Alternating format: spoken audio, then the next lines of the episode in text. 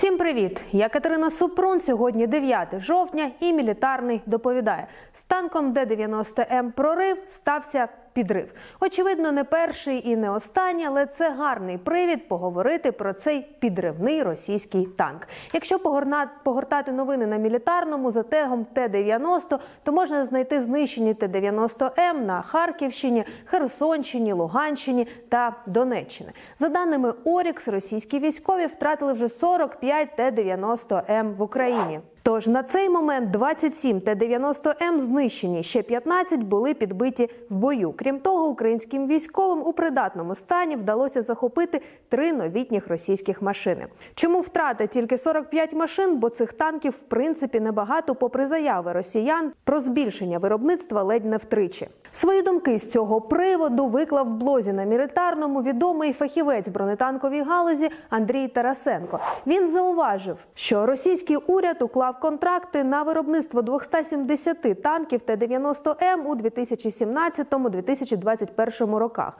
У 2021 році поставили 80 одиниць, у 2022 – 60. На вересень 2023 року в цехах Уралвагонзаводу працювали над 192 танком.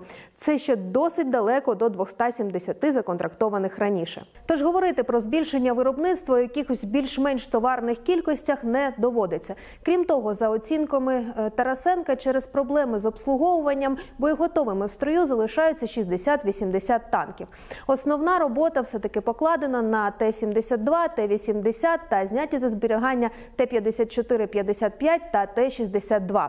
А от Т-90 підходять для сюжетів на відомчих та федеральних каналах. Одна з причин такої обмеженої залученості цих танків малий ресурс двигуна. На Т-90М встановлений В-92 С2Ф, який базується на двигуні В-2. Такий використовували на Т-34. Звісно, його модернізували. Кожна наступна версія зводилася до встановлення потужнішої турбіни. Станом на зараз російські конструктори вичерпали весь модернізаційний потенціал з двигуна, який працює на межі своїх можливостей. Тож ресурс роботи суттєво обмежений. Більше того, варто нагадати, що танкобудівні підприємства в Росії зараз перетворилися на такі, які можуть ремонтувати та обслуговувати бронетехніку, ще й не завжди якісно. От в червні цього року. Самі російські танкісти опублікували у соцмережах фото та відео бракованого Т-90М. На матеріалах видно, що після влучання невідомого боєприпасу у борт башти її зварні шви просто розійшлися.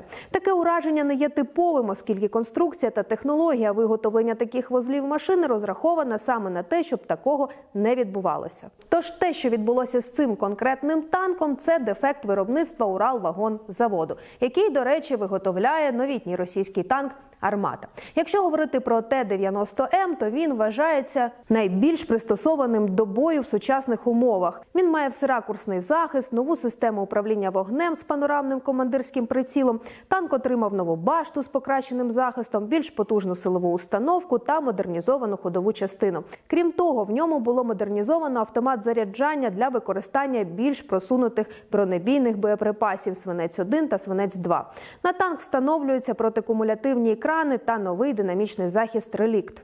Російські пропагандисти найбільше пишаються зручним сидінням та вже згаданим раніше автоматом заряджання. кажуть, такого немає навіть в американському Абрамсі.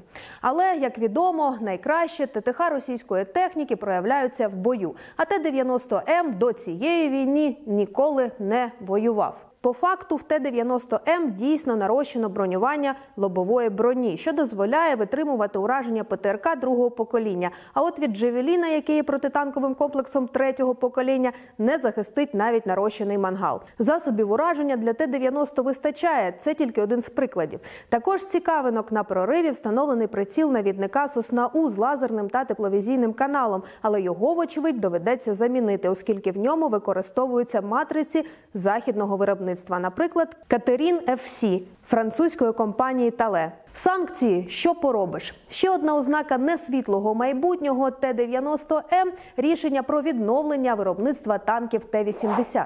Його планують поновити на заводі Омсктрансмаш, який раніше ці танки випускав. Але це було давно, і зараз це підприємство спеціалізується на ремонті та обслуговуванні. Тож виходить, що основне російське танкобудівне підприємство Уралвагонзавод не справляється з запитами військових. До речі, про це ми говорили в одному з випусків наших мілітарних підсумків. Відео можете подивитися тут. Що не так з Т-90М, достеменно розібратися нам точно допоможуть українські танкісти. Бо що не так з Т-72Б3М, ми вже знаємо. Ну хуйня танки, блядь. Лучше старые советские танки. Тож підписуйтесь на мілітарний, дивіться наші відео, читайте наш сайт, наші блоги, наші статті дня і наш телеграм-канал та інші соціальні мережі. Побачимось в наступних відео.